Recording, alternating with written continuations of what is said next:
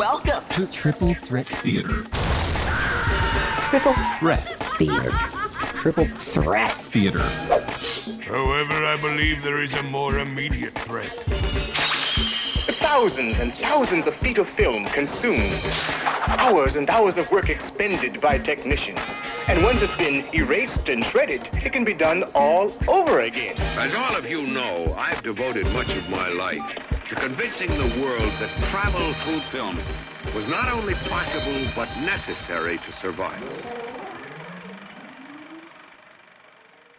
We're back. Triple Threat Theater, episode 20. I'm Joe Daxberger. This house is clean. And I'm Ryan Miller. Hey, Millsy. hey, what's up? Welcome back, baby. Yeah, same to you. And same to you, dear listener. Mm. Hello, friends. Mills, Mm-hmm. this episode has nothing to do with uh, Poltergeist. Poltergeist? Something a little, uh, a little different. Let me ask you a question. Uh-huh. What is your oldest memory of one Al Pacino? um, you know, I feel like tell tell me tell me before I answer your question if you feel this way as well.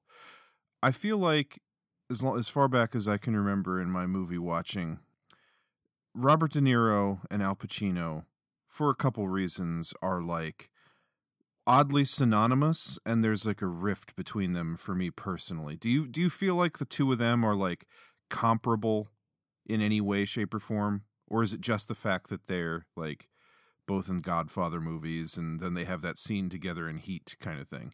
Um, I think I could go with that. Like I feel like I f- I feel like I am always comparing the two of them. Mm-hmm. And the reason I bring this up when you ask that question is I've always been a big Robert De Niro fan, like classic De Niro. Mm-hmm. Whereas Al Pacino, you know, I prefer. I think I honestly prefer the Robert De Niro segments of Godfather Part 2 over the like the modern day stuff with Al Pacino. And then I've never really been a fan of Heat. You can burn me at the stake for that one if you want, but oh, I want to, but carry on. Never, never been a fan of that movie.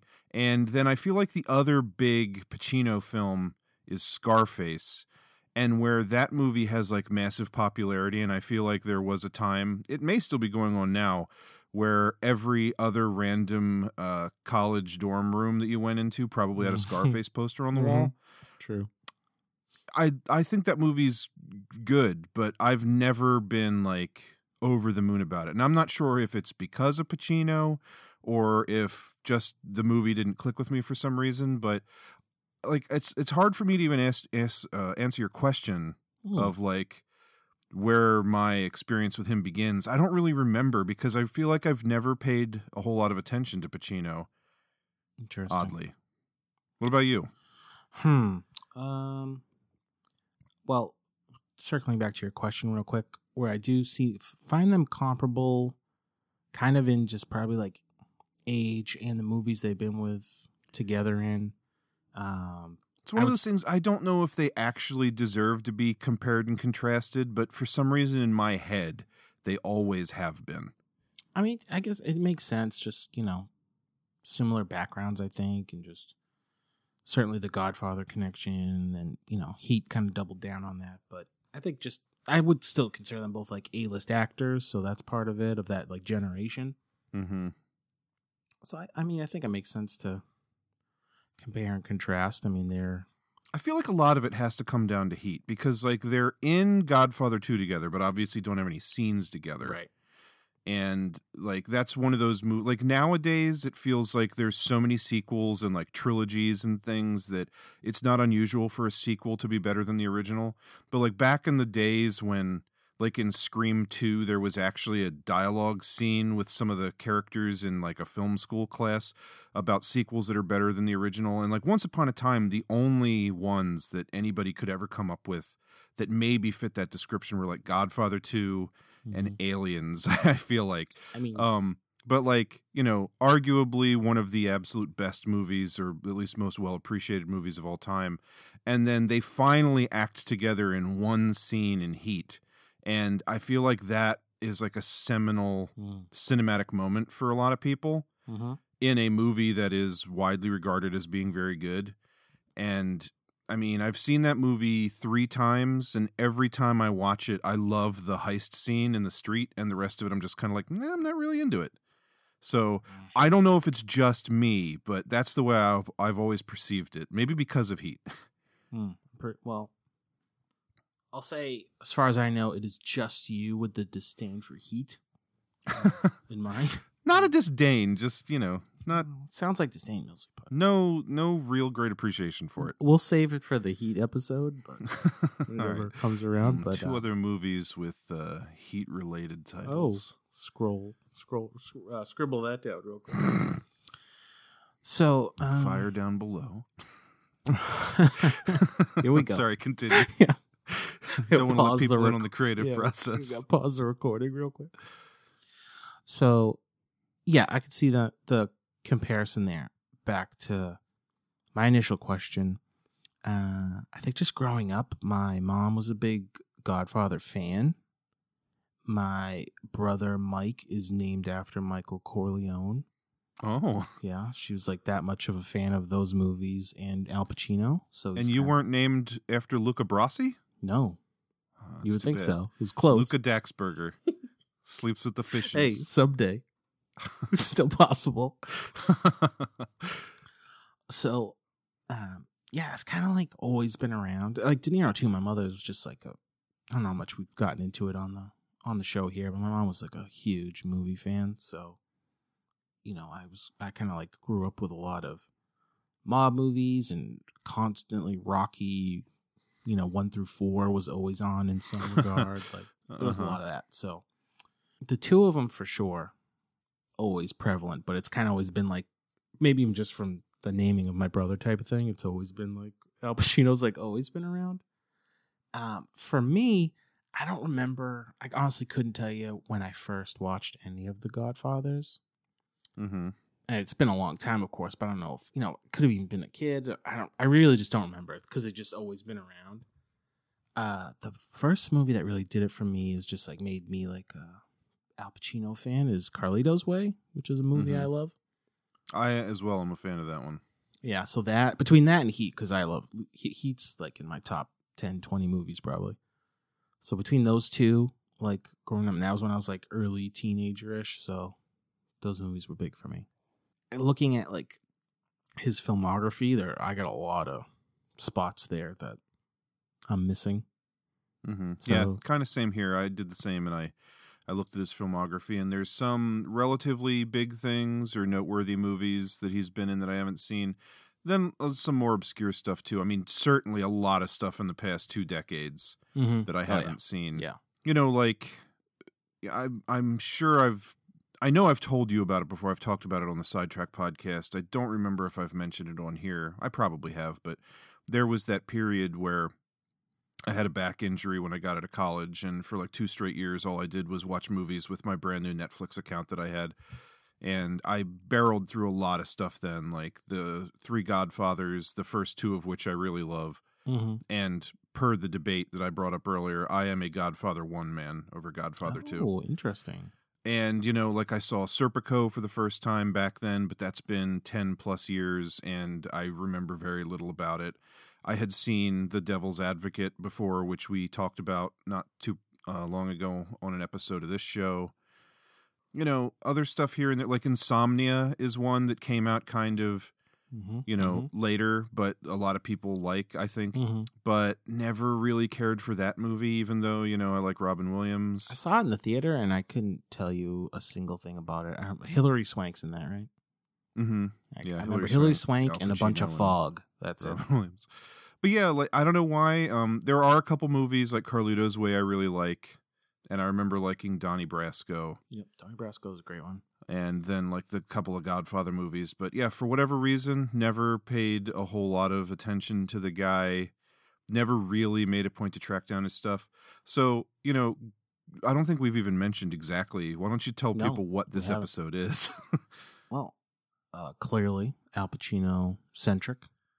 APNY, Al Pacino and the the Big Apple. Yeah, it seems like at least half of his like classic films take place in New York City, so it wasn't hard to Mhm. pick movies for this one, I guess. Yeah. But this was your idea, and um, you know, I going into this wasn't the most excited again, just because I'm not like a huge Al Pacino fan. Mm-hmm. Um, Tell me But- more. uh, I had a really good time doing this one, watching these movies. And I don't know. By the end, I may have. By the end of this episode, I may have turned over a new leaf. We'll have to find out. But I'm very excited. So, like you said, I came up with this episode. Uh, I don't remember how, when, or why, but uh, with that, I probably just found one or thought of one and then went from there. But we've got 1991 Frankie and Johnny. which I don't know if I'd ever heard of. Same, This. same here. Uh, 1992's Scent of a Woman. I had seen this one before, but Okay. l- similar to Serpico, I saw it years ago and didn't remember most of it, And then finally 1996's City Hall. which I may have been peripherally aware of. But I don't. I mean, actually, once I saw the movie poster for that one, I was like, okay, yes, I knew that was a thing. But even like getting ready to watch it, I was like, oh, this isn't on my radar at all. Yeah, a couple weeks ago, if you had said to me, "There's a movie called City Hall, who's in it?" I wouldn't have been able to tell you Oh, yeah. anybody. I could have taken a blind stab in the dark. But so yeah, I haven't seen any of these before oh, recording, so it was Oh, okay. perfect. I mean, I'm very. I guess you could say I was very aware of Scent of a Woman, even though I didn't have a single idea what it was about besides him being blind. ooh-ah. Right. And and that. Funny story, which something worth checking out. Um, whenever I think of that movie, I always think of this uh, commercial for uh, Madden, the football video game.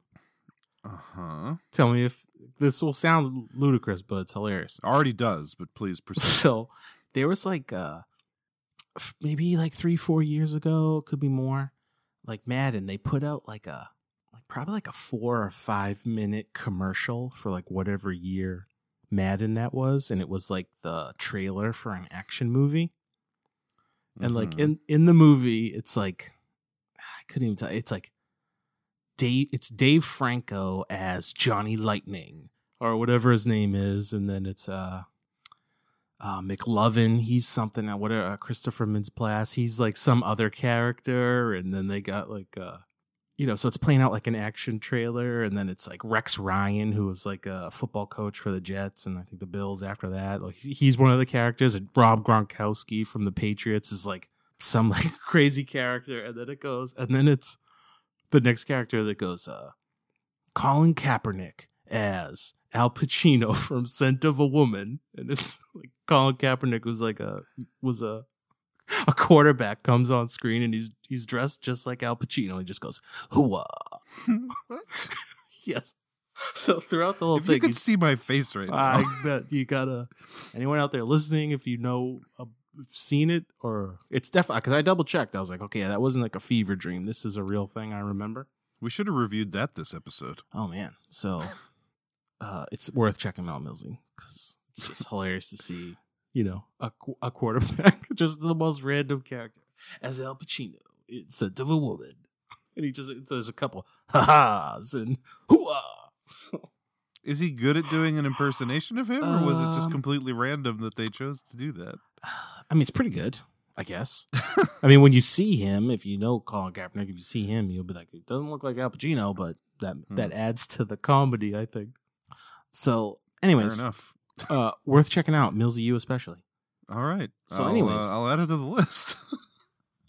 So, uh, back to Scent of a Woman. I don't, I didn't know anything it was about. I just knew Al Pacino was blind, and there was a connection to a ridiculous Madden commercial. I didn't know anything about like the him being a colonel or lieutenant or any of that Mhm. stuff, but we'll get into that during that. yes, we will. Uh, Frank- Frankie and I'm Johnny- still reeling from that. I'm Yeah. sorry. Frankie and Johnny, uh, nothing. You know, I know, didn't even know that was a song or a bunch of other movies or this one. Yeah, yeah. no clue. Same here. Well, let's dive right into that one because Oh, that's yes. that's first up on the list. Yes, Uh, please. Frankie and Johnny from 1991. I'm going all over the place with you. I don't know what you're talking about. I'm talking about this. I'm in love with you. I love you. I am totally, completely mad for you. I, I, my heart stops every time I look at you. Personally, I think we should be married. I definitely want to have kids, four or five, if possible. There, I said it. It wasn't so difficult. You don't have to say anything. It's fine with me. I just wanted to get it out myself. Talk about a load off. Talk about a load off. Talk about a crock of shit. Oh, don't say that, Frankie. That's vulgar talk. That's not like you. You don't talk like that. Fuck you, how I talk. I'll talk any fucking way I fucking feel like it. This is my fucking bowling night, and who the fuck are you to fucking spoil it by fucking telling me you love me? She really likes this guy. I told you I love you. That makes me unlovable. No, it makes you a creep. No, you're not a creep. You're sincere. That's what's so awful. I mean, are you nuts? Kids, for Christ's sake. So what's wrong with kids? I hate kids. I don't believe that. Okay, I'm too old to have kids. No, you're not. I can't have any. Are you happy now?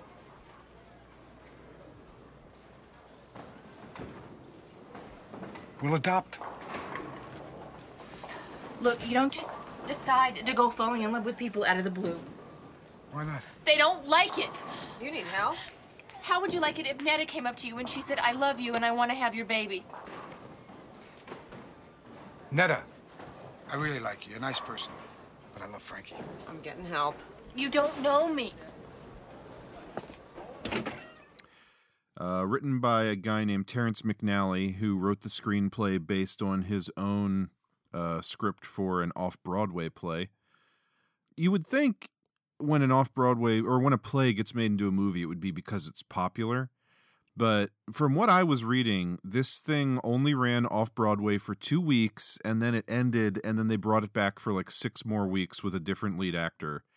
And Hmm. that's it. It's so it played basically for two months. And then I guess just based on the strength of the screenplay, it got made into a movie and not because it's some huge thing like Les Mis, where when they make the movie, it's just like, oh, obviously, Les Mis is super popular. We'll do a movie, you know? Kind of weird. Very. I But, guess it- uh, it had Kathy Bates was in the play, correct? Yes. Uh, so in the movie, Frankie is Michelle Pfeiffer and Johnny is Al Pacino. In the play, it was Kathy Bates and um, Kenneth Welsh, who I'm not really familiar with. Uh, he he has been in some movies as well, but um, Mhm. they were the main characters. And apparently, one of the big critiques that uh, critics had at the time when the movie came out was that uh, you know the characters in the play are supposed to be like kind of normal, sad people. Sure, sure. And critics like didn't buy that Michelle Pfeiffer and Al Pacino were these like normal people because they're like beautiful movie stars, especially her. Mhm. To which I'm like, well, isn't that like acting? Right. Like, does Um, a person have to be like, you know, frumpy to play a normal person? I mean, that's most actors, like big name ones, are beautiful or like good looking, and that's Right. part of why they're so popular, right? Like, that's a weird thing to criticize. I thought. A little bit. That being said, because I I did read that scene kind of factoid a- after watching the movie, and even I think like in this movie, I don't know if it's her or makeup or whatever, but I think they good did a good job of her just kind of making her look like a everyday kind of plain Jane waitress. Yeah, I mean, it's the uh is that movie She's All That, uh the classic trope of like just put a glasses on someone and put their hair up and then they're not gorgeous and you Right. take the glasses and the off and the hair down and then Mhm. suddenly they're beautiful. I mean, her hair is kind of a little unkempt and they dress her in like non-flattering clothing, like kind Yeah. of baggy clothes, so it's like she's Michelle Pfeiffer under there, but she's not wearing like the Catwoman skin tight Sure, suit sure. or something. Even like the makeup, like maybe subdued. I don't know what it is because I think what this is Probably just not a lot of makeup, Yeah, what- honestly. I mean, a year before Batman Returns type of thing. So hmm it just looks a lot different. When I saw her, I was like, first I checked, I was like, what year did this come out? Because I was not like super familiar with her before Batman Returns myself. I mean, I know she was in Scarface, but that was like 10 years before this or whatever. hmm But yeah, so I thought, you know, after reading that, I, you know, I was kind of surprised to hear it. Just, I never knew that story anyways. And then hmm also just thinking, I think she played it well and she looked the part. Yeah, I mean, it was a thing. Apparently, the critics said that uh, despite the fact that people like didn't buy her physically as the role, because I mean, you're going from Kathy Bates to Michelle Pfeiffer, Mm-hmm. but that people were impressed by her performance, like seemingly more so than Al Pacino. Yeah. Yeah. Uh, for those who don't know, which I would assume is a lot of our listeners, Mm-hmm. Frankie and Johnny tells the story of uh, she, Frankie, is a waitress who has had, let's say, relationship issues in the past and is kind of that other trope of like, oh, I'm, I don't date anymore. I'm like sworn off men or whatever. And she's got the best friend who lives across the hall in her apartment building who's like a gay guy who's like trying to get her back out there, you know, Mm-hmm. um, played by Nathan Lane before he was like a name actor Right. and meanwhile johnny is al pacino who just finished a prison term for counterfeiting or Right. not counterfeiting um Uh, like fake checks yeah like um forgery for yeah. And uh so nothing nothing violent and while he was in prison he worked in the uh the kitchen like the mess hall and like Mhm. grew to enjoy cooking not that he's like a five star chef or anything but Right. he gets out, moves to New York City, and gets a job as a short order cook in the same little, you know, hole in the wall diner that she works at, run by Hector Elizondo, who I'm a big uh, fan of. An alumnus of Triple Threat Theater. He was on our first episode because he's in Leviathan. Mm-hmm. I think uh, had like a big monster mouth in his hand in one part. I mean, he's probably he's bound to show up more on the show because he's almost he's kind of like a that guy actor. well, he's a great character actor. Mm-hmm. And this movie was directed by Garry Marshall, who we'll talk more about in a minute. But if we ever watch another Garry Marshall movie, which I think we may at some point, we're going to see him because I read this little tidbit, which I thought was great that Garry Marshall met Hector Elizondo while playing basketball in the early 80s and has put him in every single movie he's ever made Oh. since. That's awesome. That's quite the Which- relationship. Is a pretty big catalog because Garry Marshall directed, among other things, the original Overboard, uh, Beaches with Bette Midler, Pretty Woman, and The Runaway Bride, both with Julia Roberts, The Princess Diaries 1 and 2. And then he passed away in 2016, but his last three films were Valentine's Day, New Year's Eve, and Mother's Day, Oh wow. which were all kind of that theme of like oh yeah. just a giant cast of like that guy and that girl Mhm. actors, Like you know. intersecting stories and all that. Mm-hmm. So pretty prestigious director, I would say. Yeah. And because of that, Hector Elizondo got some good work over the years. Seriously. See, it pays to be nice to people. I, uh, that's what I'm saying, Millsy. Put it on a billboard. I mean, come on. If I was a director, you'd be in every one of my films. Oh, same here, bud. What would you? What kind of character would you want to be? Uh, well, Like I- eh, the like something wildly different every time, or do you want to just be like the gumshoe with a dirty past? uh, I want to be like some some side character who just has like a a catchphrase that he spouts in every movie. That's perfect. That's Something so- that I can sign on eight by tens when I'm like washed up and I'm doing convention circuits later in life. That's so on brand. I love it. Perfect. I'll always be like like Hector Elizondo in this movie. I'll be like the boss or the manager or the chief or whatever yeah. in all of the Joe Daxberger films. Nice. Nice. I like it. So, I mean, I guess to finish off the brief basic synopsis, Al Pacino just like tries and tries and tries and tries to get her to go out with him. Mm-hmm. And I mean, at its core, this movie is a romantic drama with a little bit of comedy thrown in there. Mm-hmm. And um, For sure. yeah, I, I don't know if there's much more to synopsisize than that. Uh, No, I mean, um, I'll come out and say, it. I mean, the movie's worth watching. I think they they play off each other quite well. Uh, he's probably got a good ten years on her or something. Yeah, So well, I mean, it, the character in the movie, um, he's ten years older than her. Yeah, but you know, I found for his like you know everyday kind of story of just like a cook and a waitress in a little breakfast joint. Like I've I found myself compelled with this story, Millsy. Uh, can I tell you? Yes, I loved this movie. yeah. I absolutely loved this. I went into this not knowing anything about it.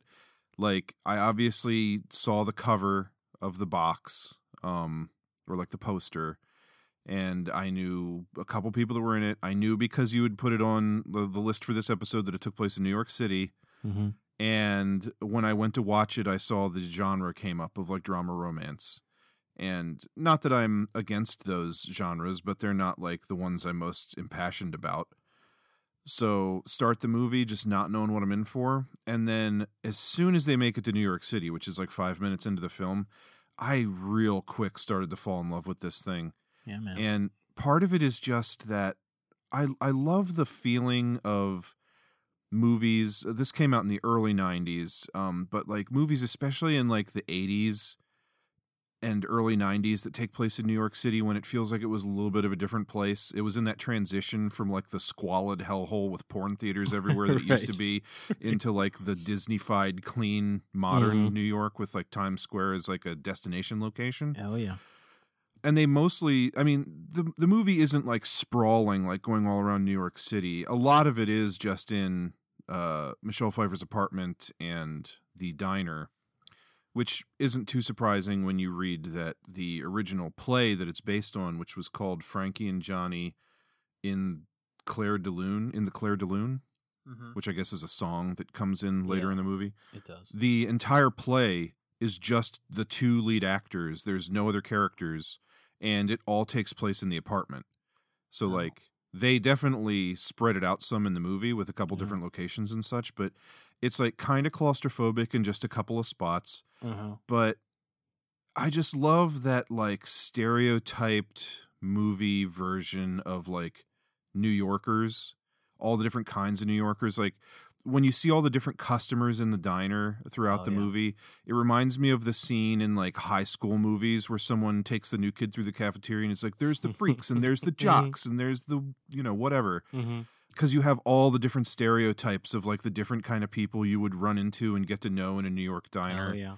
Yep. and just that weird feeling of um, camaraderie between like it's just a bunch of people of all different walks of life who all just happen to work in this diner together Yep. but then like you know they all care about each other and it's like an idealized version it's like the kind of thing that i could see somebody seeing in a movie and then moving to new york with stars in their eyes of like having that new york life and then being disappointed when everybody like you know ignores one mm, another and spits Right, on each right. other in the street I mean, I'll flat out tell you. At one point early on, I was like, I could work in a diner. I know. Throughout the movie, I was like, you know, I don't think working in a diner like this would be half bad. It Well- honestly would probably suck, but yeah, but like thinking about like with like with me, with my day job, like customer service in an office, like it's not necessarily people that want to be dealing with what we're dealing with, but in Mhm. this, it's like it's people getting breakfast. Like that's like a good start to the day, and like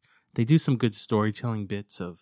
You know, like Michelle Pfeiffer knows like when the one lady needs to take her medication, and she knows how Mhm. the one guy likes his eggs. Just like it's a good setup.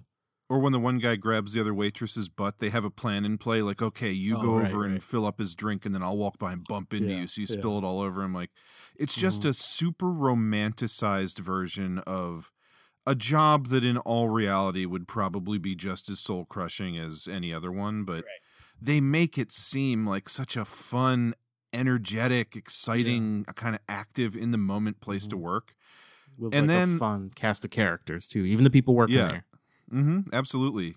Uh, just like like Michelle Pfeiffer, she is kind of a woman who f- is feeling like kind of down and out in her life because of the relationship she's had and everything, and she's not a person who has like big dreams and or the the gusto to back them up. So she's just you know, but but she is like beautiful and she's younger. But then you've also got like the kind of older but like outgoing kind of slutty Right. woman who works with her. And then you've got like the really kind of nebbish, reserved one who still has like a kind of fun sense of humor. And then like the older woman who runs the cash register, who um, at the beginning of the movie, she goes into the hospital and ends up dying. And then Mhm. like, but they have like, they all like, even though they're all so different, they all get along and they care about each other and they do things outside of work. It's just, one of those things where I just watch it and I'm like, this probably doesn't exist with 99.8% of people, like these kind of relationships. with uh, just like the at the other Joes that they happen to work with, but it's just so romanticized and fun to watch in this. Yeah, it really is.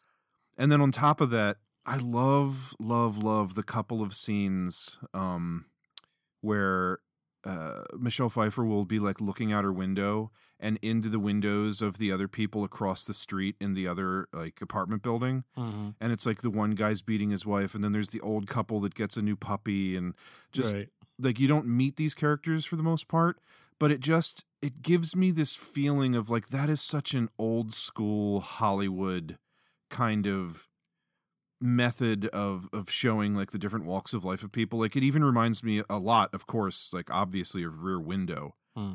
I've never seen it. So. Oh boy, Dexberger, we are doing an Add- episode it to the list.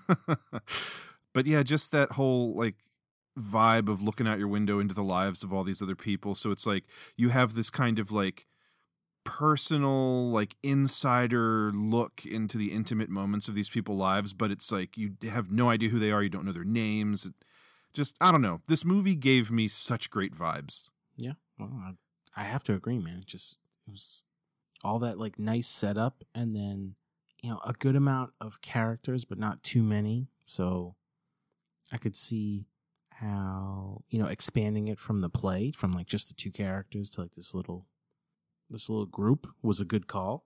mm-hmm but still gives you know um, Michelle and Al like plenty of time to play off each other, which I think they do really well. You know, Yeah. It's all, it's all like pretty compelling. It's all like feels natural for the most part. mm-hmm Probably besides like Al Pacino's like crazy orgasm he has that like made me laugh out loud because it was like, that like Yeah. fake or whatever. But oh my god. So well, like, even even him and her, it's just like they're very written kinds of characters Mhm. where he is just like the most it's like we don't know what he was like before prison but you get the feeling that he did a lot of reading in there and like is one of the people who bettered himself when he was in prison and like learned a trade that he then uses to immediately get a job even though he was you know uh, convicted and everything and served Mhm. time and he's just like got this positive attitude of like you know we're not getting any younger. Let's live for the moment. Let's act on our emotions. And she's the exact opposite where no matter what she feels she's put this wall up that is just like no we will not act on our emotions and we will not do what we feel like and we will remain miserable because it's the only way to keep ourselves safe. Right. and it's just like odd couple opposites attract. Like i say it's very written but it's just like fucking heartwarming at the same It's- it's- time. it's very compelling. It really is. Yeah There's one part, like you know, towards the end when they're they're talking and she's like finally like asking him questions, like you know, um, she was even like, "Have you been to prison?" And he was like, "Yes." yeah But then they just keep going. It doesn't have to turn into something like yeah he tells her why and then they move Yeah. on it was nice because it wasn't. You almost like I mean, this movie's from '91, but plenty of movies since then you'd expect like the trope of them like trying to cover that up or mm-hmm. you know, I was almost like expecting that to happen just because from being trained by movies over the years, I guess. But then it was like, it was that part in particular just felt like very relieving to me. Like Mm-hmm. it wasn't that big of a deal because it wasn't, yeah you know? yeah and then like the uh the next door neighbor that i mentioned played by nathan lane who's gay and we meet his like new boyfriend and you know that's yet uh, it feels like this movie is filled with tropes and i recognized all of them but they all just worked so well together that i didn't really mind because like the whole stereotype of him being the next door neighbor who's gay and is trying to like convince her to go out with guys and stuff and like helping her pick out clothes for a date and everything Mm. and then al pacino coming in and they don't dwell on it too much. There's like the one little awkward moment where he finds out that Nathan Lane and this other guy are gay, and there's like one or two awkward things said. But then, um, for what it's worth, this movie actually won a GLAAD award Hmm. the year that it came out because of the representation of the gay characters and Yeah. the fact that they aren't treated, you know, in any kind of unusual light. Um, Yeah. They're just like past the 60 seconds of Al Pacino, like awkwardness, because he's just meeting these people and finding this out. They're just other characters in the movie. Right. And there is some funny stuff in the film, but I would say all of my big belly laughs, of which there were a few, came from Nathan Lane. Uh, Millsy, I will agree. There's one in particular that I had to write down because it was, it would get a big laugh from like anyone in my family, but just that very scene you're saying where he's helping her pick out a dress Mm-hmm. to wear, and she pulls out like this like kind of like long, like conservative kind of like black number, and it's got like a little. I think it's got a little bit of gold on it, and he says, he says, absolutely not. You look like an Italian widow, which is Yeah. like so perfect. Which is like something looked like a dress my nan probably owned. so like I got a huge like a guffaw that I had to pause it and rewind it to hear it again because it was Mhm. so perfect. Yeah, he is a great character. Like it's Mhm. hard to imagine. Honestly, it's hard to imagine having seen the movie, the stage version, without all of the great supporting cast members. Oh yeah. But him especially, the couple of scenes he's in, he is fantastic. And like I say, I don't think he was really well known. Um, I think his kind of big breakout was The Birdcage, which is a movie that I Mhm. personally love. But just he was great. The whole cast is awesome in this. I mean, it really is. It's. I'm trying to think. Um, there's a couple guys. At least there's one guy that works in the kitchen. You know, the one that like ends up being like a screen, uh, screenwriter. Yeah. I don't know his name, but he's kind of he's a that guy actor for sure. Hmm. You know, seen him in a ton. So lots of like little bits popped up here and there. Yeah, I didn't really recognize any of the other ones, but they were all great character Mhm. actors who fit their Sure. roles perfectly. Yeah, oh, for sure. Mills, I got a question. hmm I I don't know if who knows if this is something we could even figure out, but how are you saying like you know like identifying all the tropes in this one and everything? Do you think like these things were tropes at the time? I imagine some of them were like, for example, I don't, I don't know if this uh, like counts as a trope or whatever, but it's definitely like a tried and true thing that if you go back and you watch like older movies, like even into the black and white era, I feel like a thing you saw a lot of times was the New York City apartment where you look out and you like Mm, look in on the okay. lives of everybody else. And the rear window is the obvious one because that's what the entire film is about Mm-hmm.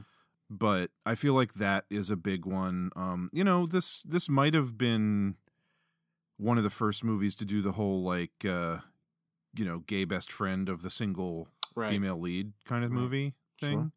Be curious to know. You know.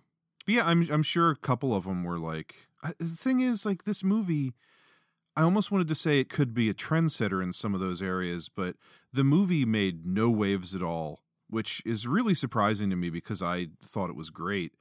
It had a budget of 29 million, only made 22 in the box office. Um, like I say, I had never heard of it before, um, even though it's got some big names in it. Mm-hmm. Never heard anybody talk about it. Yeah. Same here. So I don't. Yeah, I don't. I'd be curious. Yeah, but I mean, it's the it's the thing that I always go back to, and I've said this about a lot of different movies, but like the one that always comes up because I'm the only defender of it, and we don't need to get into it here, but is like Avatar and how Mhm. people like to pick apart all of the the tropes and like the familiar story beats and things in that movie. Right. And my point of view with every movie, not just Avatar, is like tropes are not a bad thing. Like it's a Oh, sure. recognizable pattern. Tropes can get old if they're overdone and if they're Mhm. not done well, and if it feels like they're the only thing holding up a movie. But in a case like this, it just like tropes can put you in such a familiar, comfortable space while you're watching something. It's like a it can make a first time watch like this feel like a a comfortable, like safe movie watching yeah, space yeah. That's a good point. and uh, I mean, it worked swimmingly for this movie, and I mean, it just so happens that it had a really good story, really good pace, Mm-hmm.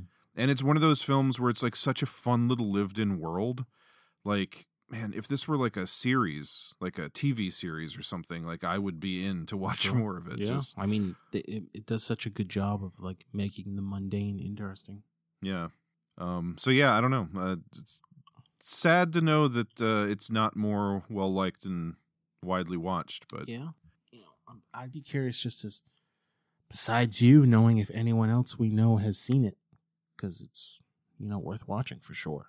Yeah. Once or twice since we started doing this podcast, uh, I, I've had friends of ours or other people tell me that they've watched a movie because of our show, which Mm. is always great to hear. Oh yeah. Hopefully, our stellar review of this will put it on somebody else's radar. Hopefully. But um, I mean, I mean, you're the same. I mean, we like all types of movies, mhm. so it was never like, oh man, not a ro- romantic comedy. That's the last thing I want to watch. Like, I'm up for anything. So hmm Yeah, I mean, you know, obviously, same here. That's go like on. if if we weren't like that, then we couldn't do this show. yeah, yeah. Then it would have just been horror movies every episode. Yeah. Like I say, when I first popped it on, you know, the um I watched it on Amazon and Mhm. um they, you know, the little thing said drama romance and my immediate reaction was, "Hmm, I don't know if I'm going to love this, but here we go." my immediate my immediate thought was this theme song is dreadful which Hmm. because i did not like the frankie Oh, and right, Johnny right, right, opening right, song Frankie and at Johnny. all. so i was like ooh i was like whoa what's going on but Yeah, yeah, so- from there it only got better Frankie and Johnny is a song. I think I read that it was originally recorded in like 1904, and it's a song about like a guy who cheats on his wife, so the wife kills him or something.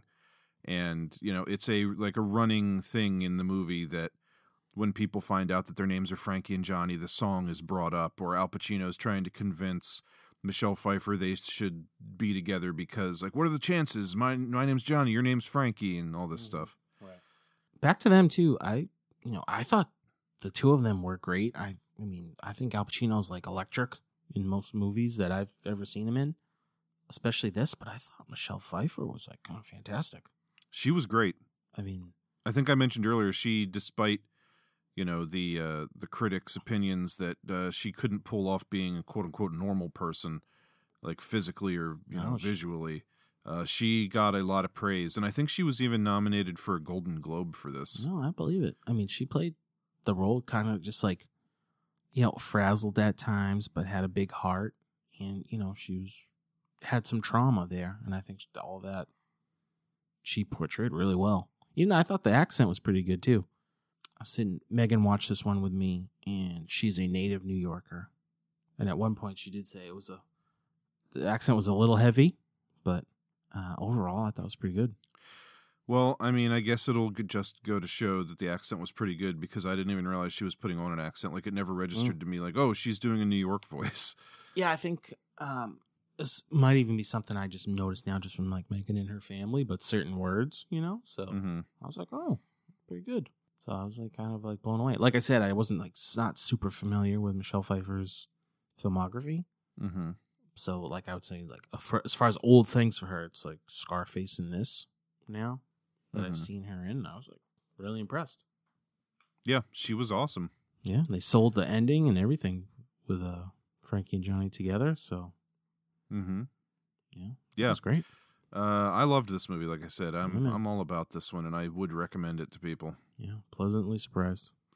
One final anecdote about this one before we move on is that uh, this movie was filming like in the same studio or right nearby where uh, Star Trek Six: The Undiscovered Country was being filmed, and in one scene, in order to get like a legitimate reaction of surprise from Al Pacino when he opened a door and saw something behind it. Uh, Garry Marshall convinced William Shatner and Leonard Nimoy in full costume to come and stand behind the door so that when Al. Pacino opened it, he would be surprised. and it's funny to me. I'll bet you anything he got the idea to do that from the previous year. He had directed Pretty Woman, and there's that classic scene in Pretty Woman where Richard Gere is giving um, Julia Roberts a necklace and as she reaches for it like her fingers are just about to touch it he richard gere just randomly on set as a joke snapped the case shut and Uh-huh. she has this like you know Big beautiful reaction. julia roberts like big guffaw laugh and huge toothy smile and Mhm. everybody thought it was so endearing that they left it in the movie like that was an outtake a joke Yeah. but and it worked so well and it's one of those like memorable kind of movie moments oh, yeah. from that's that like film a classic scene from that movie. so I'll for bet you anything that uh, that's why Garry Marshall did that in this movie. that's awesome. That's movie Yeah. magic right there, man. What's not to love? hmm When I read that, I immediately like I already had the uh, the Pretty Woman like uh, factoid in my head, and I was like, I'll bet you that's why. Nice, well played. So, Uh, all right, shall we move on to movie number two? Yes, please. Scent of a Woman from 1992. Women. What can you say? Who made them? God must have been a fucking genius.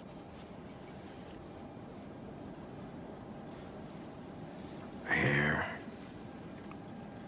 They say the hair is everything, you know. Have you ever buried your nose in a mountain of curls? Just wanted to go to sleep forever. Or lips.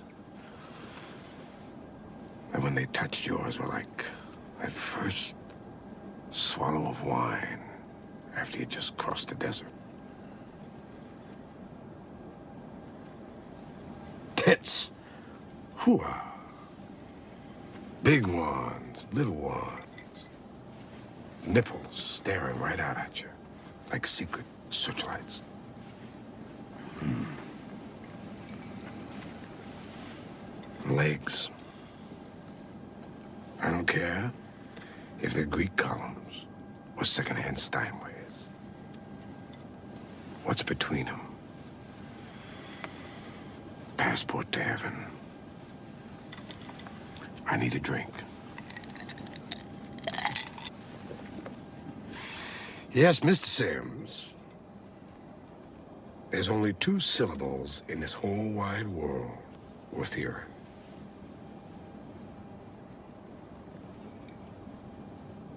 Pussy. Ah! Are you listening to me, son? I'm giving you pearls here. I guess you really like women. Oh, above all things.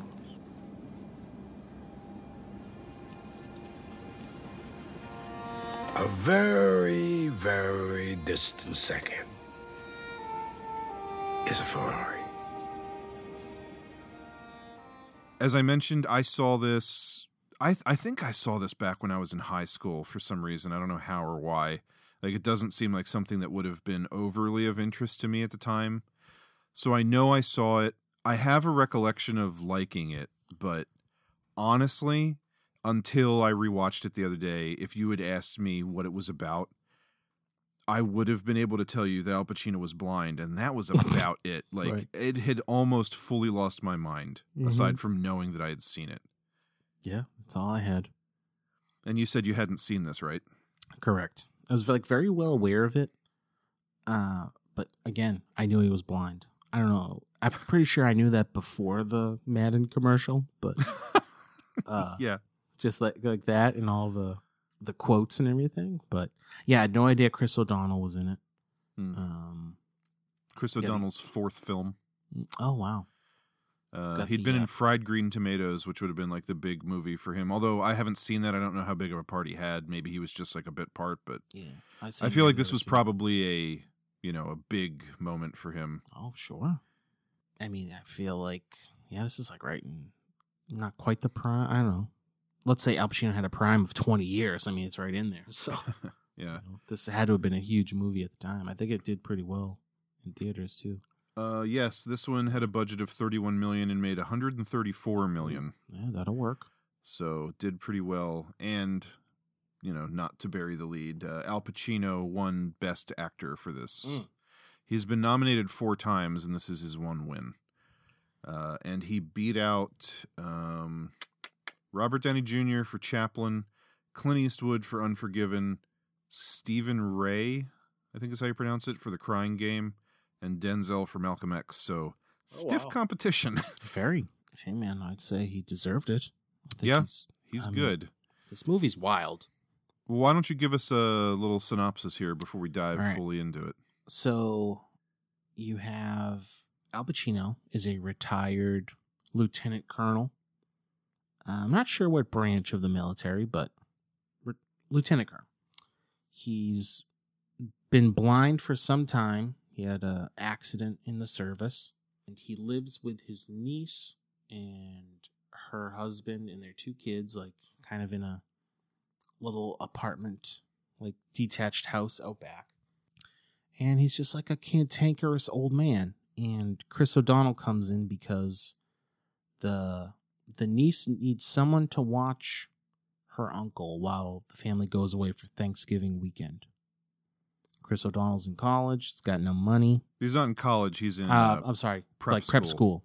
school. Uh, yeah, like a prep high school. He's like 17 ish, and he sees uh info tacked on that board, and then he ends up at the house, and calamity ensues. that's uh, that's one way to put it. Um, I would add that uh, so he's going to this prep school because he got a uh, a scholarship for uh, writing a paper or something like that. Meanwhile, pretty much all the other guys that he's in school with are like rich kids whose Right. daddies like bought their way into this school. Rich a holes. Yeah, and so Chris O'Donnell's character is only trying to find this like part-time job so he can save up money because he's not going home for Thanksgiving. He can save up money to go home for Christmas. And he's just like, you know, nice, sweet guy.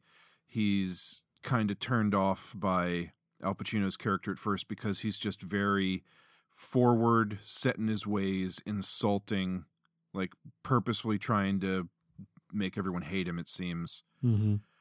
And then as soon as the uh, the niece and her husband leave for their trip, the whirlwind, as you put it, that uh, that they go on is that um, his character Frank has planned a weekend trip to New York without telling anybody, and drags Chris O'Donnell's character along to like help him out because he's blind. Right. And his plans in should we should we give the full details of his plans? Is that uh, I think it's it might be well I don't know. I mean, he wants I- to go have he wants to go basically do all the things that he misses doing back when he could see and he was like a young attractive man Right. um and What he kind of want he's been saving up his disability checks and he wants to live it up because he just hates like relying on other people and living Right. this life in like suburbia with his niece and her husband Mhm. who he just views as like the most boring kind of scum of the earth Right. So just like picture, you know, an older gentleman, single, got a bunch of money in his pocket in New York City for the weekend. Yeah. No, that's what he wants to do. So. and he knows how to live at large. Mm-hmm.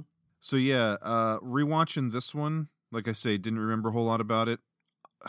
I loved this one all over again too. Oh.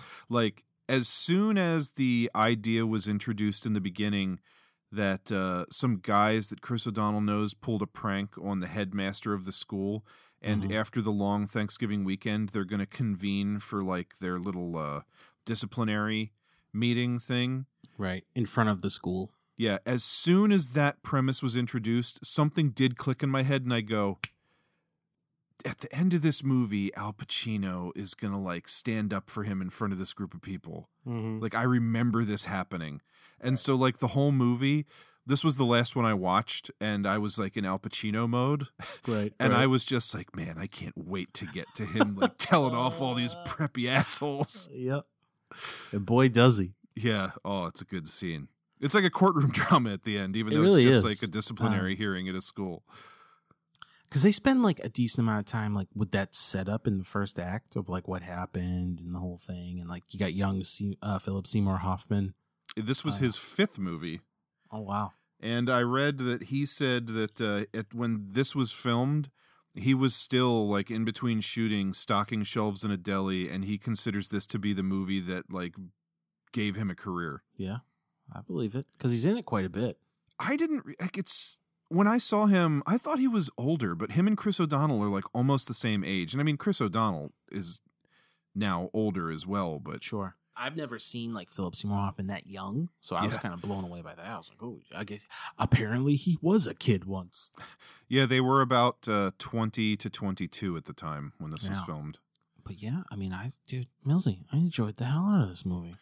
It's so good, man. Al Pacino in this movie is a bolt of lightning.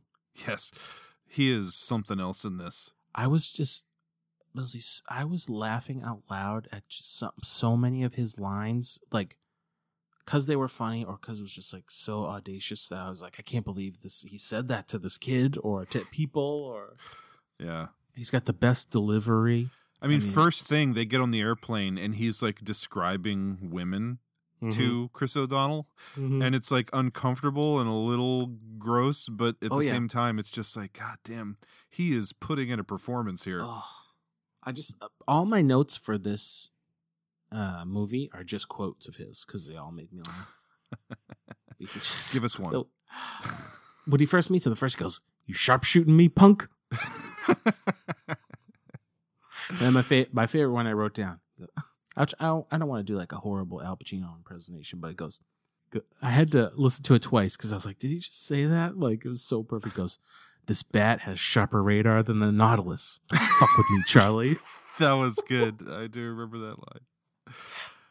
so good. And so, like, he feels like he was born to play this role. Yes. He won the Oscar for it, which is why the thing we love to talk about fucking fly on the wall behind the scenes. Mm-hmm. The first choice for Frank Slade, his character, was Jack Nicholson. And I can imagine Jack Nicholson Sure. being great in this role. Absolutely. Uh, other people that they wanted, and who some of them tried out for the movie Harrison Ford, who I'm not sure if he would have been old enough at the time, like for like to really True, fit the character. true. Yep. Uh, Dustin Hoffman, Sylvester Stallone, who I can also kind of see fitting into this into this role, Mm-hmm. and Joe Pesci, Mm. and Pacino passed on the movie. And then all these other people auditioned, and then he credits his agent with talking him into going back and doing it.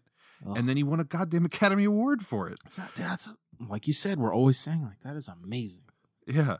Um, I love shit like that. you flat out. I mean, I could, I could see Jack Nicholson in this kind of role, but it, I mean, it wouldn't even touch. I feel like Al Pacino, but like Jack Nicholson would be like scary, where Al Pacino was intimidating. I feel like, Mhm. but Well, let's talk about okay, so Al Pacino in this movie gives a great performance, has great lines, great deliveries. He like embodies the character, but Mhm. I, I one thing you is his blind acting. Mm-hmm. I mean, I don't personally know any blind people. I've encountered blind people every now and then in the comic store. Mhm. Obviously, they don't do a whole lot of reading of comic books, but right. um, just in a capacity as I deal with the public uh, on a daily basis. So, I mean, I don't have like when you said that you know Megan noticed the accent of Michelle Pfeiffer because she's from there. Like, I don't have any kind of personal way to say like, oh, he was like actually doing a good job as a blind person. But I thought his blind performance was great.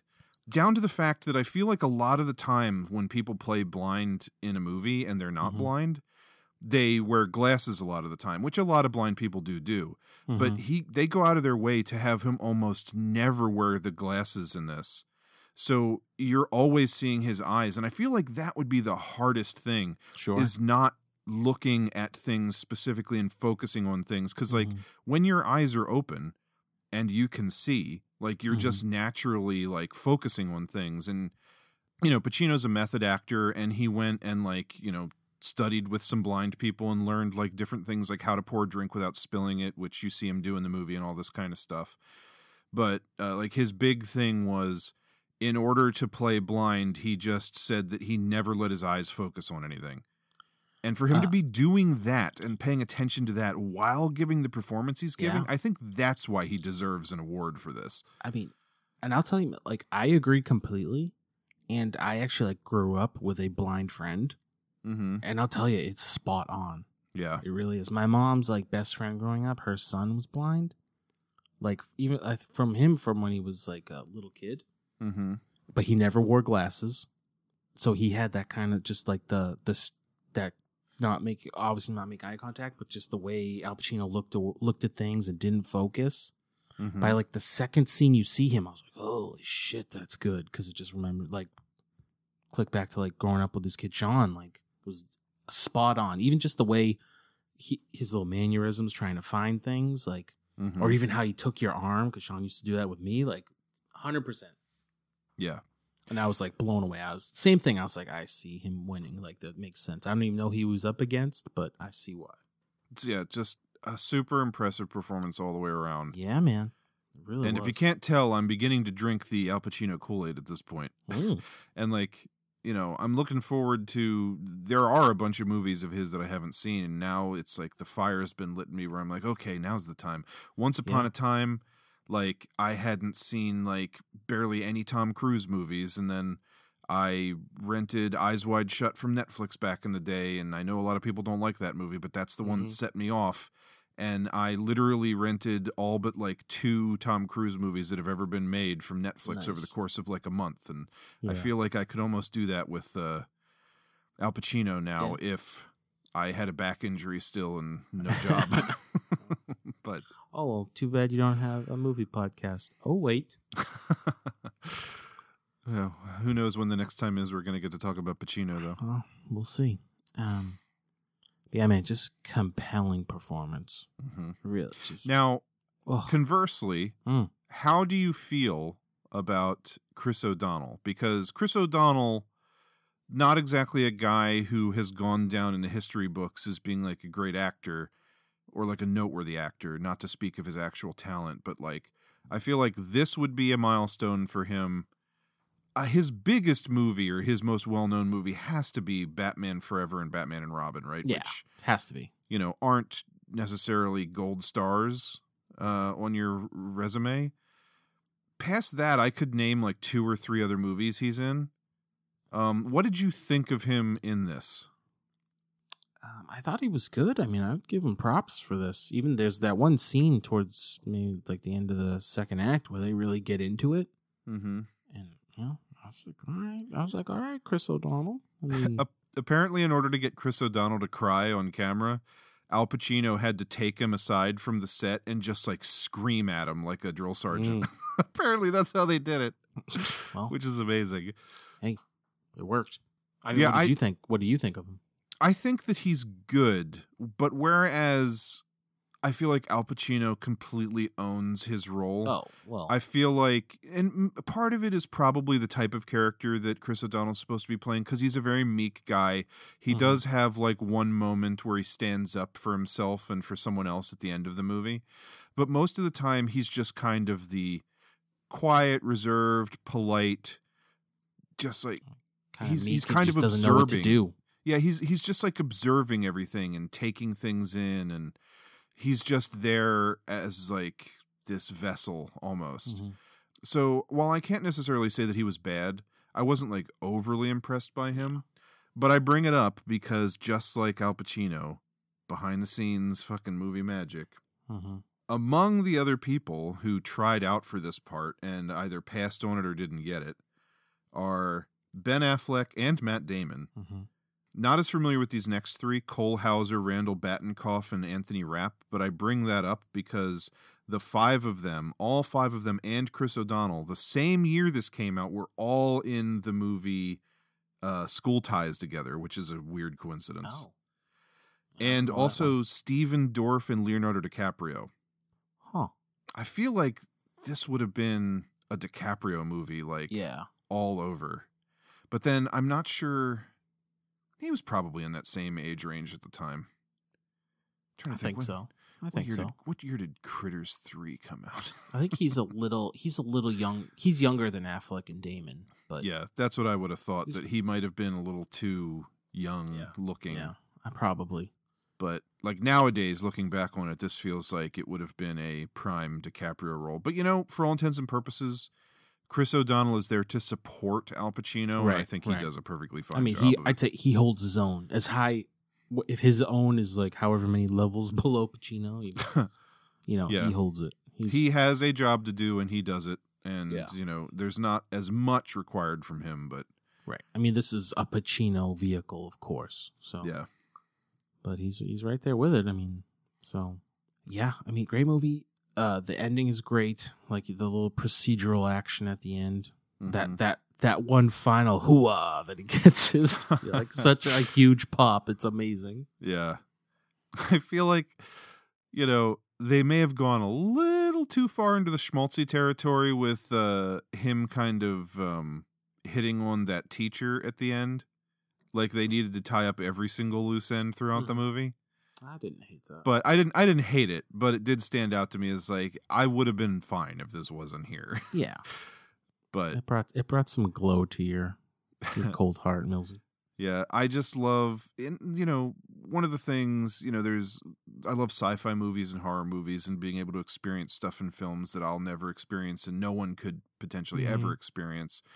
But then a movie like this, or even like Frankie and Johnny, it's just all about the, uh, like living vicariously through other people and different walks of life and just like the prep school life of those kids and just like the look of that place and all the pomp and circumstance of it not necessarily something like the diner from uh, Frankie and Johnny, where I'm like, I wish I went to a prep school, but just like it's fun to see that world. And then their trip to New York City, and again, that like early 90s New York City, where it feels like it hasn't been completely cleaned up yet. And Oh yeah, definitely. and just like the the journey that they go on and you know he's he's just uh frank is just throwing his money around so they're at like the nicest hotel and the nicest room and they go to all these fancy restaurants and they drive a ferrari and all this stuff and just it does feel like uh like when I was a kid and I would watch like the movie Blank Check where the kid has a million dollar check and just can do anything he wants. It's just like watching somebody do something that I will never do probably and like wouldn't be, you know, Right. able to do like because I am not a character like Frank Slade. Yeah. And, uh, yeah. I, it's just you know, I, just loved the vibe of this movie as well. Great vibe. This and Frank and Johnny vibing Mm-hmm. I- up. I will I will say about this one, it feels a little long. It's That was a critique that I read. Two and a half hours. Mhm. I didn't feel it honestly. Um, I did around that part with like the Ferrari and all that, and then I was kind of like, how much longer is this movie? And I was like, oh damn, there's all another hour left. I was like, I felt it a little bit there. I don't, I don't hold it against it, mm-hmm. Um, but I could see the complaint. I mean, it's it feel I don't know what you'd cut out or anything, but it's it, I don't. I want to say it's a little longer than it needs to be, but it doesn't take away from it for me. It's it's amazing movie. Yeah. The first movie ever to air on the Stars Network when it launched in February 1994. Oh, interesting. Weird little tidbit. Okay, yeah. I mean, it's quite the movie. Mm-hmm. Another one that I I can't recommend enough. I think this one's a little more um, accessible to any average person than Mhm. Frankie and Johnny, even. But Right, um, right. Uh, loved them both, honestly. Yeah. Well, shall we? Can we go three for three? Let's see. Next up. City Hall, 1996. The first and perhaps only great mayor was Greek.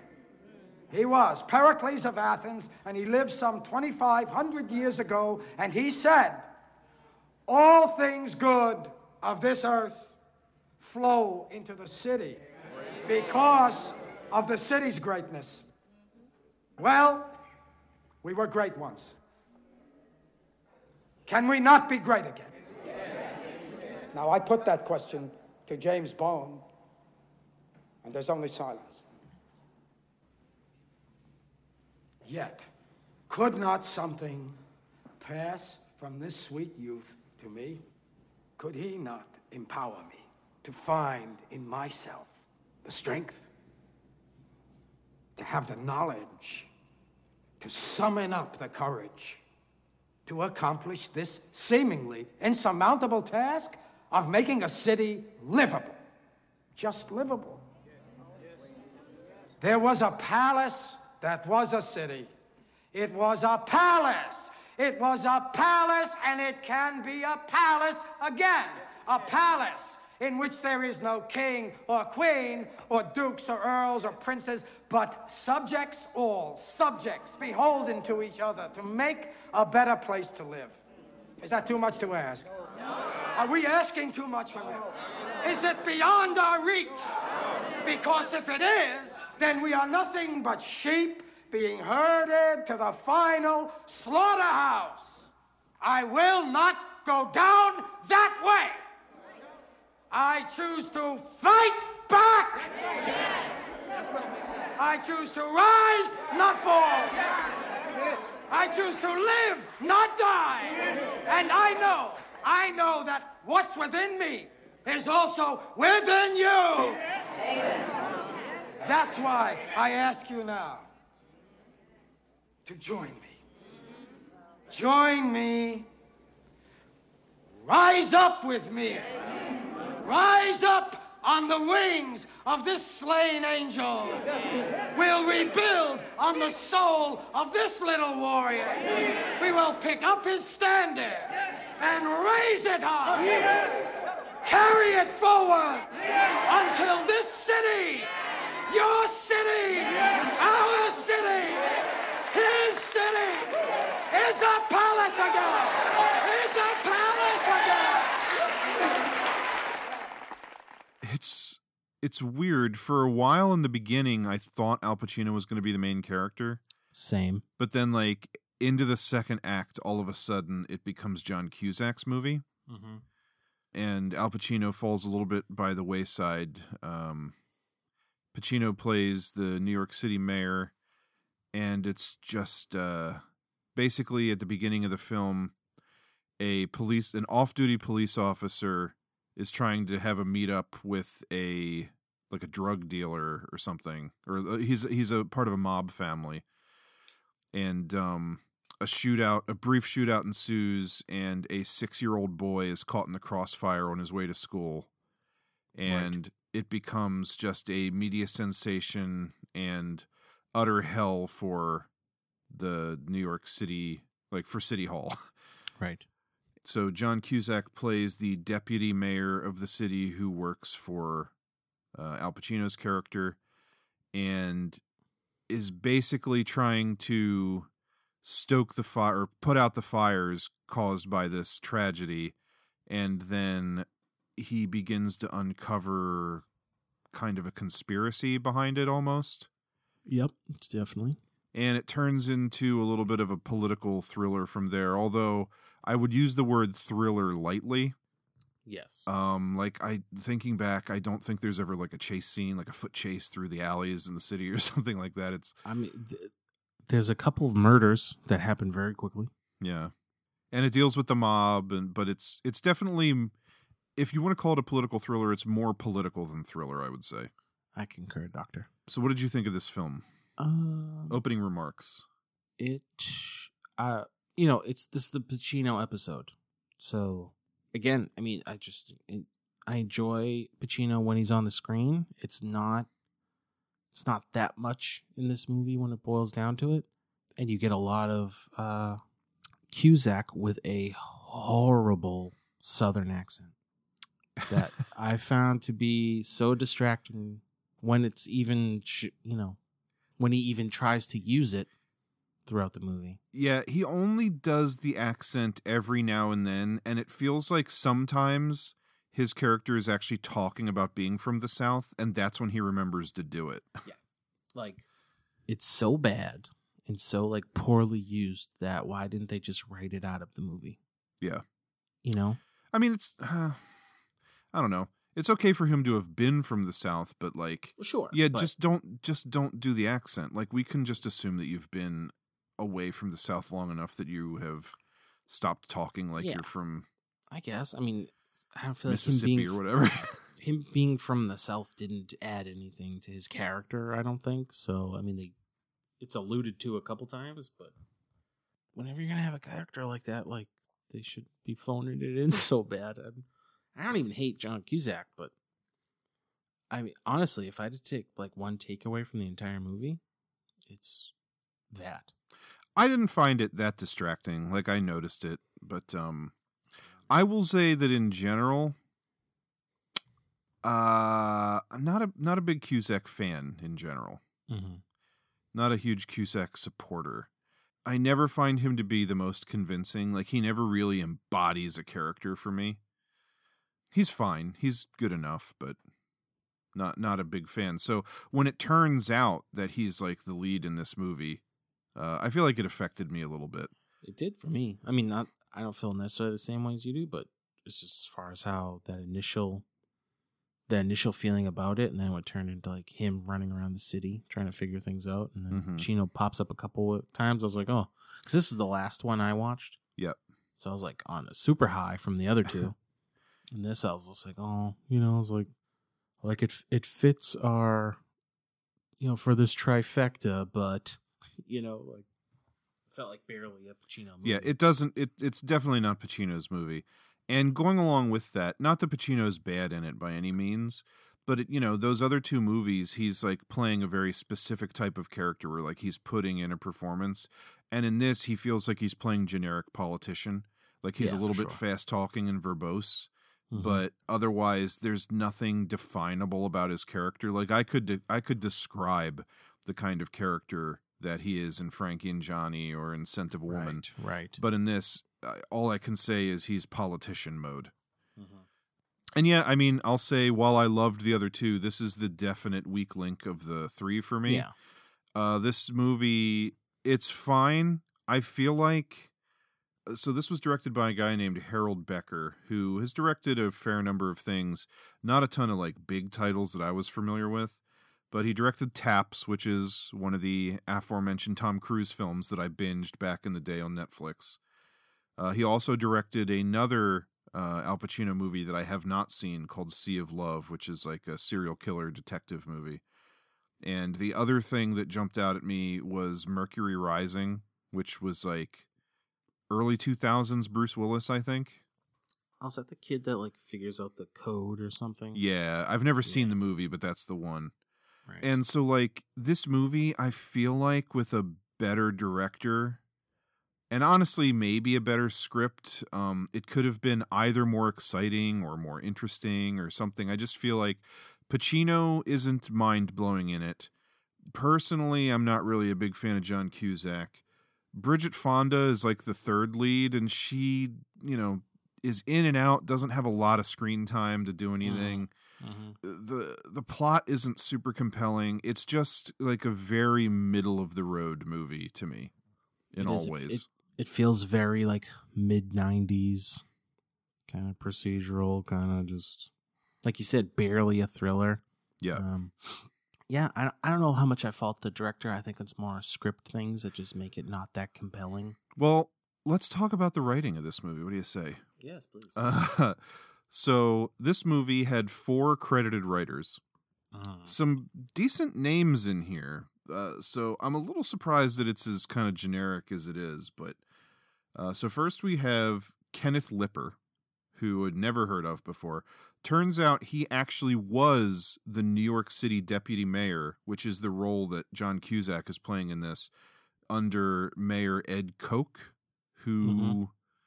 was uh, like late 80s, I think, like 79 through 89 or something. He was the Mhm. mayor, I believe. I And- think he been he's Koch. I think that's how he actually Koch? Okay. his, I, I believe. K O C H.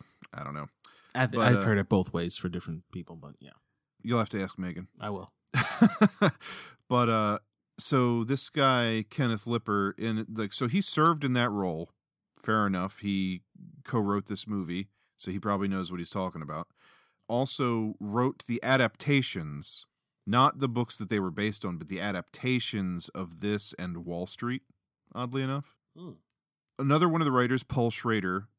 I'm amazed the movie is as generic as it is when it was written by Paul Schrader, or at least Hmm. like co-written by him, because this is the man who gave us Taxi Driver and Hardcore and Raging Bull and The Mosquito Coast and The Last Temptation of Christ and Bringing Out the Dead. Um, like obviously has worked with Scorsese a bunch, and then just like last year or the year before, he wrote and directed a movie with Ethan Hawke that I really loved that I feel like nobody saw called First Reformed. And it was just like, man, this guy still got it. But in 1996, Huh. he lost it. Yeah. And then also in the writing was Nick Pileggi, who wrote the book that Goodfellas is based on and wrote the screenplay for that in Casino. Oh wow. Okay. And then finally, uh, the fourth writer is a guy named Bo Goldman who wrote One Flew Over the Cuckoo's Nest and Scent of the Wo- Scent of a Woman. Like with all of those movies, behind them and a Yeah. guy who actually served under the mayor of New York. How did this end up being so generic? That's that's a good question, man. That is mind blowing to me. Yeah, it's like whenever I hear like those kind of things, I always feel like it, it was one guy's main script, and that's what got sold, and then like you know, movie studio brings in the next guy to polish it, and this guy polishes, Yeah. and this guy rewrites the third act, blah blah blah. So the distinction or the way it was broken down for the writers is, is it was written by Kenneth Lipper and Paul Schrader and Nicholas Pileggi and Bo Goldman. So mm-hmm. it seems like it was a Kenneth Lipper thing, but then Paul Schrader got like teamed up with him because he's like an actual screenwriter. Yep. And then maybe Pileggi and Goldman came in to do, you know, punch ups or something. Yeah. I don't know. Yeah. But yeah, it's just crazy to me that you have the guy who wrote One Flew Over the Cuckoo's Nest, the guy who wrote Goodfellas, and the guy who wrote Taxi Driver, and then this movie is eh, this movie with Al Pacino in it is as generic as it is. There's this one bit I liked, which still could have, I'm sure, been played up better, but there's one scene where basically the mobster like talks Danny Aiello into killing himself. Mm-hmm. which was a scene I liked. Just and like as I'm watching it, like thinking about like if, you know you're in that in his same shoes, like what that would be like. So I liked that bit. That was like kind of a standout part for me for this movie. That character and that sequence was actually loosely based on a real mobster. Oh, I don't remember his name. I just read this in passing, but apparently the guy actually tried to commit suicide by slitting his wrists, but survived and then stabbed himself in the heart a couple of months later. oh boy! All Like s- literally like seppuku'd himself in the heart. Jesus. Okay. I mean, as frankly kind of like dull as the story is, um, you know, it makes you think like how much of this kind of behind closed doors stuff goes on in politics, which Mhm. is frightening. But you know, it's just not con- it's not presented in a compelling enough way. Yeah. I just wish this movie, you know, it's dealing with like murder and politics in New York City. It all feels very clean cut. I wish it was sleazed up a bit more. I wish it was a little more down and dirty. Oh, talk about it. I wish that there was a fucking foot chase in the rain or something. Hmm. Like honestly, um I read that Alec Baldwin, Tom Cruise and Brad Pitt all passed on this movie in the John Cusack role. I think I would have preferred any of them I was easily. say, yeah, I think I would like- too, especially after that terrible accent. if like uh not super long ago on the sidetracked podcast jesse and i reviewed the firm with tom cruise where it was like all about like conspiracies and tom cruise and foot chases and stuff like if he was in this and it was more of a thriller i think i would really enjoy this movie but this i don't know this is like straddling a line between a couple different genres and it ends up just being like kind of forgettable to me So like middle of the road. I feels. I mean, I don't feel like people would pick out this for Al Pacino's great role. Like you said, he's Yeah. kind of just he's uh He's politician thing. number one. He's not exactly mailing it in but he's not like No, no, no, no. mind. But he doesn't necessarily have a lot to work with either. Yeah, couldn't find the budget for this one, but it only made twenty point three in in the box office, and I have to imagine with Al Pacino in one of the leads at this time, he like it mm. it it had to have lost money. Yeah. if it only made twenty point three. Even if like like what could even be in the trailer for this movie that would make you want to watch it? You know? I don't know. No scenes of John Cusack for sure. Yeah, just Al Pacino's the draw. He's got to be. Yeah. The guy who, uh, the mobster who was convinced to kill himself, by the way, Danny Aiello, who's also a Mhm. good actor from Yeah, the yeah. Right Thing and uh, Jacob's Ladder. He's got Mar- a couple good scenes in this, so I like him. Mhm. He's one of the highlights for me. Yeah, for sure. Uh, the scene at the opera or the the Broadway play with uh, him and Pacino, where they like leave in the middle of the play and they're kind of like negotiating, was one of the better parts for me. Mm. Martin Landau is in this small part as the judge. Right, right. and uh, another alumnus of uh, Triple Threat Theater, David Paymer, my boy from Chill Factor, who was in uh, Mighty Joe Young, Oh yes, yes, yes. the guy who creates the payload in Chill Factor. Mm-hmm. Always love seeing him when he pops up and stuff. Just a character actor that I will always recognize and appreciate. Nice. Not in the movie it. a ton. He's in the very beginning and the very end. Mm-hmm. I can dig it. Oh, Yeah, don't have a whole lot else to say about this one. I really don't. I mean, I think everyone can kind of tell where it's going with Mhm. that one, but Apparently, Marlon Brando was considered for Al Pacino's role, which I feel like at that point in his career would have been a fucking train wreck. you know, Yeah. because I feel like this is during that era when he made, uh, the Island of Doctor Moreau. oh yeah, that I couldn't think of the name, but that one. hmm and hearing how hard he was to work with on like even older classic films like Apocalypse Now. Imagine him in this role. I I don't think I can. No, seriously, no. But good call. Yeah, I think they picked the right Godfather. Uh-huh. Uh, but yeah, I don't know. Not not a whole Mhm. else to say about this one. Millsy, you want to talk some posters? Oh, let's do it. Uh, first up, well, we got Frankie and Johnny. Mhm. Um, these three posters fit the theme perfectly because they've all got Al Pacino and the New York skyline in them. Uh, that's true. Now that I look at it, Mm-hmm. uh, this one looks to have the Brooklyn Bridge in the background. Indeed. Uh, can I say that if I had to guess one reason why the movie wasn't successful, it would be because of this super generic poster? Yes.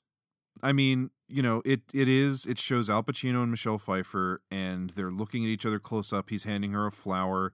It's warm colors and New York is in the background. Like that sounds like it's everything this movie is, a romance with those two in New York right. City. But this poster does not embody the tone of the film No. at all. I mean, I flat out would grab would use like a screenshot of like them talking through the window thing in the restaurant where Oh, he's yeah. passing the food. Like, mm-hmm. there's plenty of shots of the two of them, like, you know, either yelling at each other or talking or whatever. That, that would have been it for me. This almost looks like the cover of like some shitty romance novel. Oh It- God, yeah. it's just Like, I if you mean- if you squint, Millsy, that could be uh, Fabio. You know what I mean? Easily. Yeah. It's just uh I yeah, the whole thing, the color, uh, like that like that warm golden color to Mhm. it with the rim Yeah, lighting on them. Grain, graininess everywhere. I mean, it doesn't it doesn't give you anything besides like, well, come to this movie for these two actors. Yeah. Just not super impressive. Uh, Scent of a Woman, far more interesting of a Yeah. poster. So full body shot of Pacino and Chris O'Donnell Uh-huh. walking in profile with the city skyline in the background. This one is an illustration, by the looks of things. That's not a photo? I don't know. I'm zooming in. I mean, I mean, it looks like a photo to me. You think that's a painting? I don't know. When I zoom in, it's like it's so gr- it's grainy, but I mean, it like is more- grainy, but like, I don't know. I would, I would not guess that that's a painting, but I may be wrong. I don't know. Man. I don't. uh, When I look at Pacino's face, like the profile, that looks more like a piece of art than a photo. But Hmm. regardless, Well, we are zooming in on uh like his his face isn't as large and prominent as it is in uh, the Frankie and. Johnny one. but even like the background, when you look at that skyline, that's not a photo of the New York skyline. I don't believe. We'll have to. We'll have to check. Yeah, you you may be right. I don't know. I, I can't really tell. then when you look at those trees, I mean, it's. I. But regardless, um, you know, they're pushing Pacino, of course, because it's just his name along the top here, Yeah. center stage. Uh, you know, it's a dude and a blind guy in New York. I mean, there you go. Yeah, I think it's bad anytime you have to have like a paragraph of text. Yeah, of course. Uh, so the text reads Colonel Frank Slade has a very special plan for the weekend. It involves travel, women, good food, fine wine, the tango, chauffeured limousines, and a loaded 45. And he's bringing Charlie along for the ride. A movie like this, I don't expect to need a tagline. Like if it's an action movie and you want to have some like corny lines or something, that's cool. But a movie like this, I feel like they didn't know how to advertise it. Yeah, that, they don't clearly, but it's also like uh, it's kind of a bummer to put all that kind of spoilerish stuff in there. Yeah, It's I, more I didn't even realize while I was reading it, I kind of spoiled something that we chose not to spoil when we were reviewing it. oh yeah, but But yeah, just I don't know. Even like the two of them walking happily side by side, like the movie, it takes a while for them to have any kind of real rapport and respect for one another. Mhm. It's this one's too like happy go lucky. It looks like you're in for a comedy. And I mean the movie does have a fair bit of humor, but it's also got a dark side. Right. But that's you know back to the marketing. Who knows how much of that they want? Yeah, this this looks like a romantic comedy. This almost has more of the tone that I would have expected Frankie and Johnny to have. Yeah. Just the blues and everything Mhm. and No, I agree. This feels f- much more upbeat. Mm-hmm. I mean, it's not it's not terrible looking, but Yeah, I mean it's fine. It's I don't fine. feel like it's as misrepresentative of the movie as Frankie and Johnny is, but right. Then City Hall, City Hall stylistically, I like it as like black and white image with that red text of the name. hmm It's like nothing. It's like three people and a skyline. You know, what does it tell you? Nothing. yeah. So like they like the black and white image almost feels like it's supposed to be like a camera negative, like from a paparazzi, which you know it's about politics and he's the mayor, so that I kind of understand. What the fuck is with the random Bridget Fonda head down in the corner? Just They just cut her head out of Mhm. a photo and slapped it in the bottom. someone said we got to show there's a woman in here. That is that is a part of bad her choice. contract. Yeah, part of her contract. She has to be on the poster or something. This to me feels like a modern day shitty photoshopped like direct to Yeah. video Oh, for sure. DVD of something in Walmart. Oh, for sure, absolutely. Yeah, there's there's no personality to it at all. Like yeah, the black, white, and red, and like the almost uh what do you call it? Um, like when you snap a picture of someone and they don't realize you're doing it. Uh, uh, candid. yeah, almost like a candid photo vibe. Like I can get with all that, but just the design and layout is pretty lame and uninspired. Mm-hmm. Yeah. None of these are really that good. I mean, I No. think that the most appealing one, if you take out all the text, is uh, "Scent of a Woman." Yeah, I feel like it's not great, but it's you when, when you see what it's up against, it's the clear winner. Yeah. And the Frankie and Johnny poster, I think, would be fine if it was if the if there were no jokes in the movie. yeah. But a movie where Nathan Lane is playing like the Mhm. snappy, jokey, gay next door neighbor, Mm-hmm. This just looks too fucking somber and serious. Like this looks like Al Pacino's character Frankie or Johnny is, is like dying of cancer. Like, Right, and that's right. the kind of romance this movie is. Like, The the poster that we make for this episode might just be a new poster for Frankie and Johnny. oh, interesting idea. Uh-huh. but yeah, I'll give it to Scent of a Woman. Yeah. begrudgingly. Uh, just by a nose, Mm-hmm. not by a yard. Millsy, Mm-hmm. it's about that time, friendo. It is. Do you know how you're gonna go? Do you know how you're gonna go? I asked you first. Uh, I think so. Let's hear it. I want to hear yours. Uh, you already know, for both of us, City Hall's been loaded up into the sun launcher. Yep, the Sun Trebuchet is loaded, ready. yeah, like sorry, all people involved in making that movie, but it's a dud, yeah, big time. not worth seeking out. Now, I so thoroughly enjoy both of these other movies. Frankie and Johnny is just like a it's like a heartwarming tale that like kind of like drags you through the mud to get to the end. Like it pulls at your heartstrings and it's like very uh, adult kind of subject matter. One of the great things I think about it, though, is that, you know, there's some serious dramatic stuff going on with a relationship between two people, but it's not like anyone's life is on the line or True. Oh, yeah, someone's going going to get arrested or something. It's just two just- people trying to find a way to be together and to Yeah. both be okay with it. It's and people just trying to be happy. There know? is a sensation of like a dire nature to it because you want them to be together and you want Al Pacino's character Johnny to be able to, you know, get across to her his feelings and for her to see it. But it is weird to think like there is like in the grand scheme of things, there's really not a whole lot at stake but it does just like pull you in so much Mhm. with that Yeah, I dramatic mean- relationship. That's like a great way of putting it too. Is just like what's at stake when you think like, well, no, it's just like two kind of regular people in their lives and their jobs, but it's Yeah, the diner's not going out of business if they don't hit their Right, quota, and it's not Mhm. like you know he uh, Al Pacino might end up back in prison or something. yeah, he's on a parole. You know, she's not dying. Like yeah, it's just like two people, you know, meeting at the right time, and does it all work out? Like, but I love that kind of story. yeah. If it's done well, and this one really is, it's Yeah. super compelling. Sorry And to then- hijack your. Oh no, no problem. and then I mean, you have "Scent of a Woman," which is you know it it deserves all the al- accolades it has. I mean, like I said before, he's like Al Pacino's like a bolt of lightning in this movie. The character is just mesmerizing to watch and hear, and it made me laugh and you know made me think and made me upset at times. Like it was just the the whole roller coaster is there. That this is.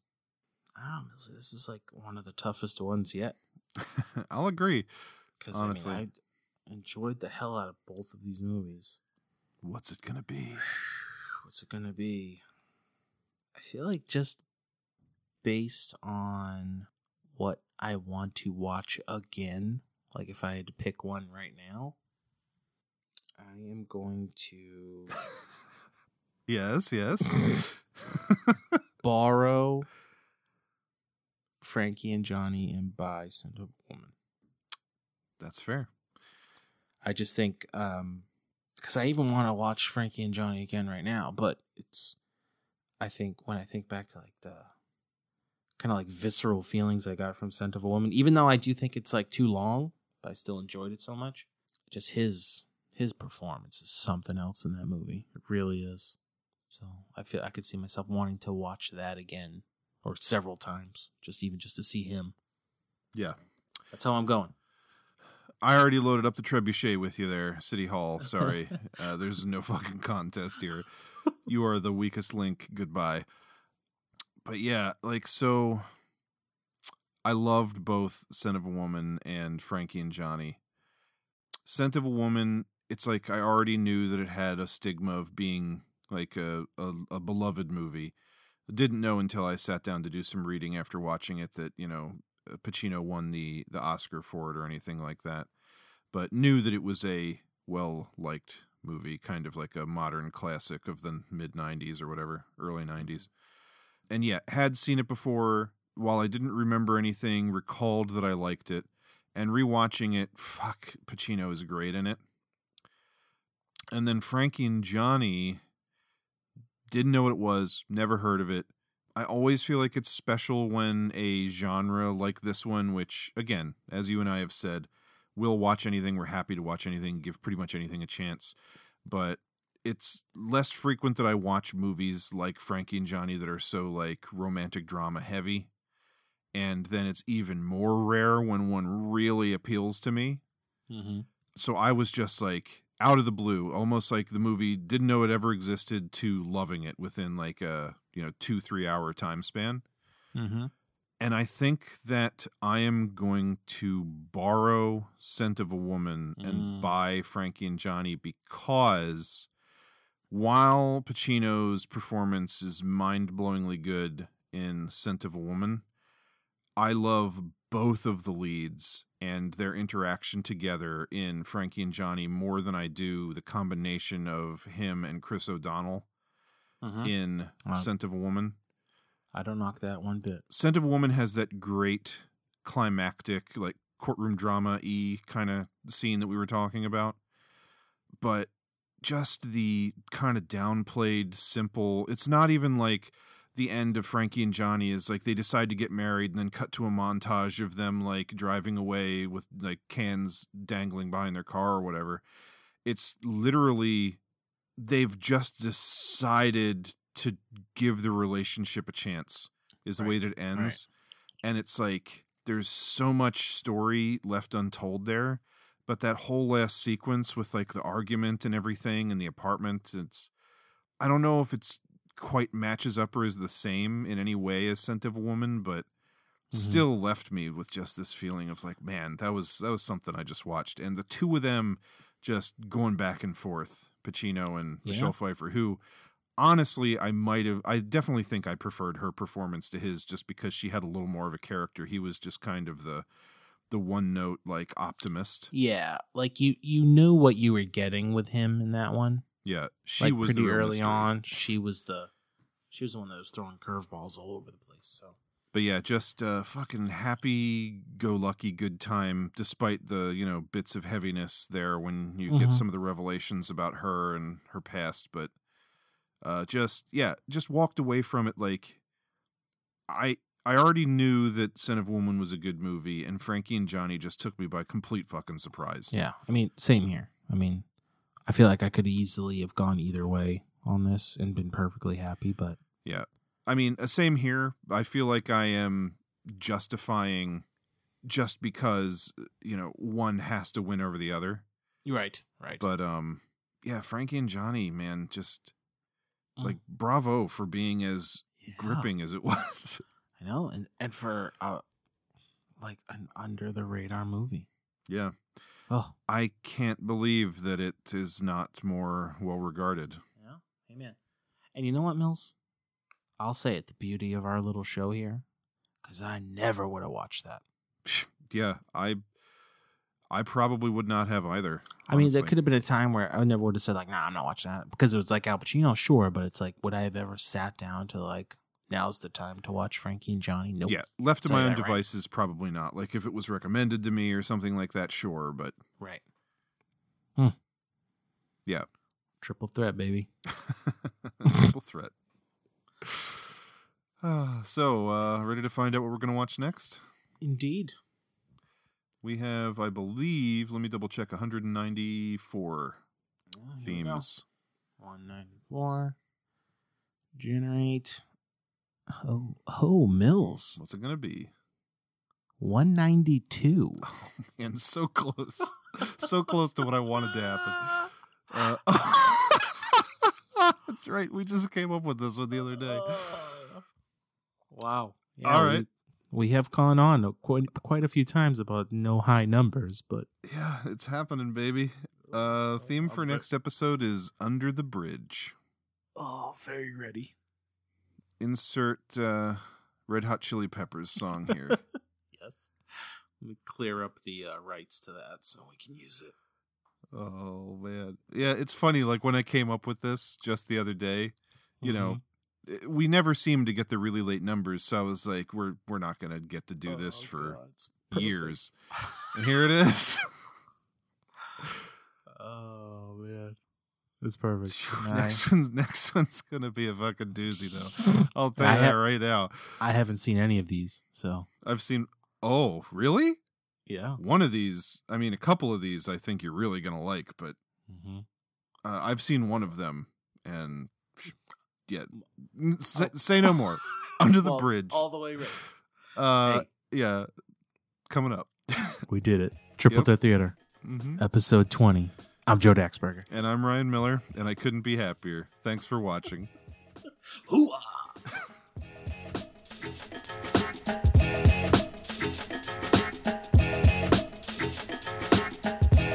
That was one of the finest movies I've ever seen. They ought to make them all like that. None of this nonsense about social matters. People don't go to the movies to see how miserable the world is. They go there to eat popcorn and be happy. Be happy, happy, happy.